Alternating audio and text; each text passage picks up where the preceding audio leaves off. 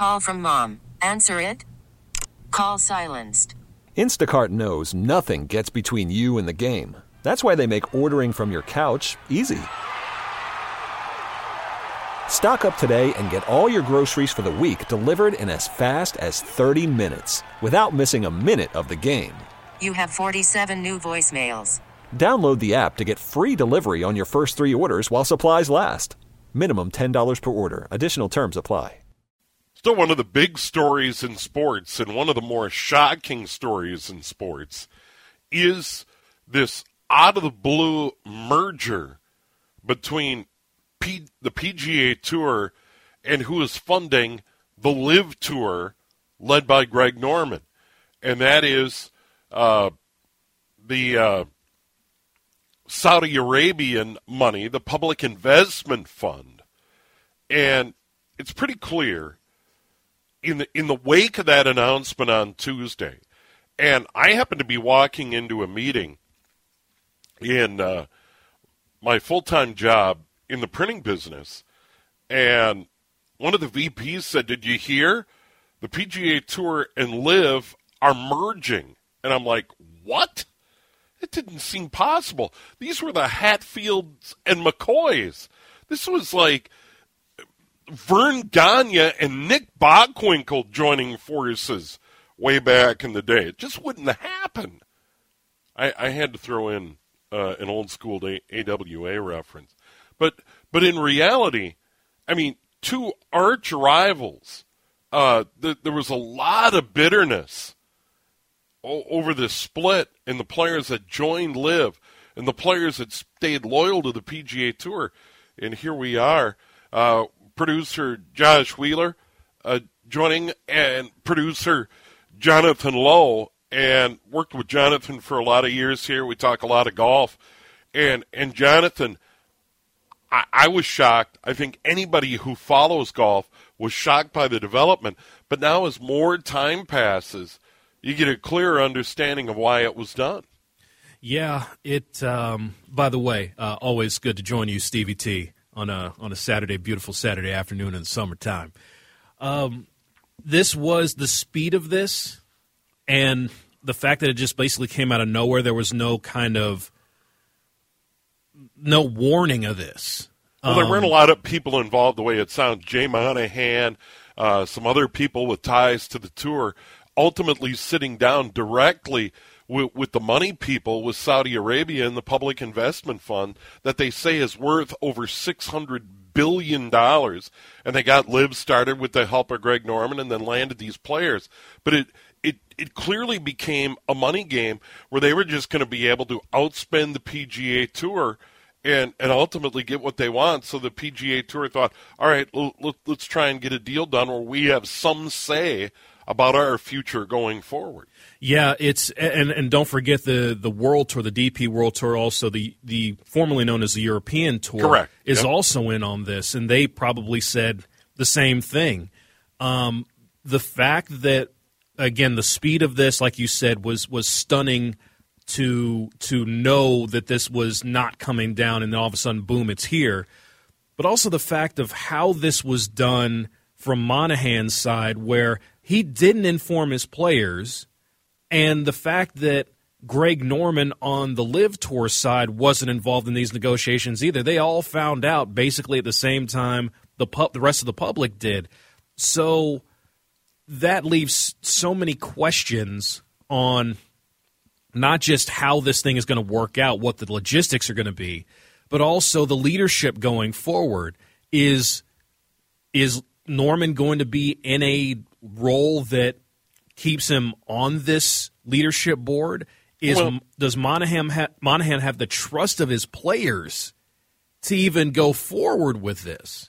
Well, initially I thought they got to get rid of him. The players have to come up with another plan. But if you take a step back and understand that it is, in reality, all about the money. First of all, from the Saudi side, they don't care about Greg Norman. What they wanted is they wanted a bigger stake in men's professional golf on a worldwide level. And their strategy was, let's start a tour, force a merger. Now, they will be a minority shareholder. They're going to pump money into it. I would assume in return that they're going to want more events, particularly they already have a bunch of events on the DP or the European Tour in the Middle East. So I'm sure they're going to want some of that. But what ultimately they wanted is just a bigger hand in men's professional golf, kind of like they have a bigger role in Formula One. They have a growing role in soccer around the world, especially at the highest level. So their goal was, Greg Norman doesn't matter. And if the people on the PGA Tour say we want nothing to do with Greg Norman, they get rid of Greg Norman. They write a check, they pay him off. To me, the biggest challenge is going to be this. With them making peace, the legal fights are over. The PGA Tour, the Wall Street Journal had a piece, other entities have had a piece about the kind of money the PGA Tour was burning through just to fight the legal part of all of this. The big question is going to be those players like Dustin Johnson and Bryson DeChambeau and Phil Mickelson and Patrick Reed and others that signed big guaranteed contracts. How do you bring those guys back into the fold on the PGA Tour where the big stars that stayed loyal to the PGA Tour, like John Rahm and Rory McIlroy and Scotty Scheffler and Jordan Spieth, the list goes on and on, Tony Finau, et cetera, et cetera. How do you make that right so there is an animosity going forward? The one model, Jonathan, and I'm sure you've read this as well, and by the way, there's been a ton of great reporting on this, is that maybe those guys will need to buy their PGA Tour cards back. Yeah, that could be a possibility. I haven't read the story, but I did hear a report that the PGA Tour is going to invest in a fund that's going to basically kick back money to the players that stayed loyal to the tour instead of going over to LIV. So that might ease some tension a little bit. But one thing that I think right now is being severely underreported, and I guess because we're not close to that stage yet, this has to pass muster with the Department of Justice. The Department of Justice has to okay this before it goes forward. There are some people that are saying this ain't going to pass muster with them, and they're not going to approve it. So what happens if that goes on? Yeah, those are all great points. It's still early, but based on what I've read this week and all the people that cover the game for a living, get back to one thing, that the Public Investment Fund, Saudi Arabia, for all practical purposes, had unlimited money, and the PGA Tour possibly couldn't win that. They could keep them tied up in court.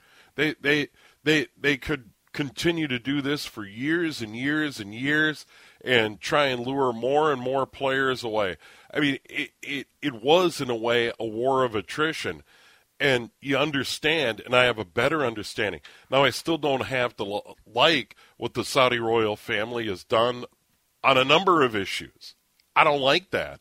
But you understand the business decision the PGA Tour made and how they sell it to the players. Of course, there was that meeting ahead of the Canadian Open, which is underway right now.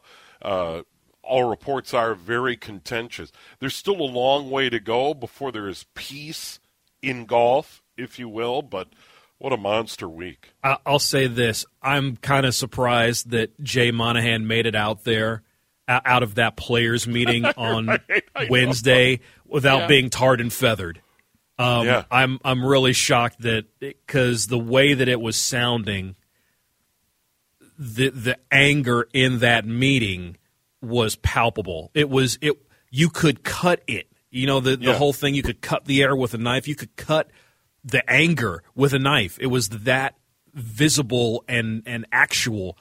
There's so many questions coming out of this that they need to address, not just the PGA management, but if possible, if they allow the PIF, the Saudi funding machine, There are questions that they would need to answer as well. But it's going to be interesting to see what happens especially over the next 6 months, because I believe this is supposed to kick in. If this merger does go through, it's supposed to kick in basically in January.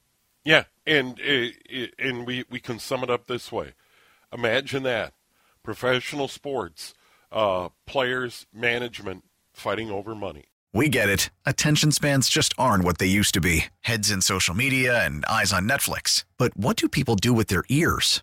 Well, for one, they're listening to audio. Americans spend 4.4 hours with audio every day. Oh, and you want the proof? Well, you just sat through this ad that's now approaching 30 seconds. What could you say to a potential customer in 30 seconds? Let Odyssey put together a media plan tailor-made for your unique marketing needs. Advertise with Odyssey. Visit ads.odyssey.com.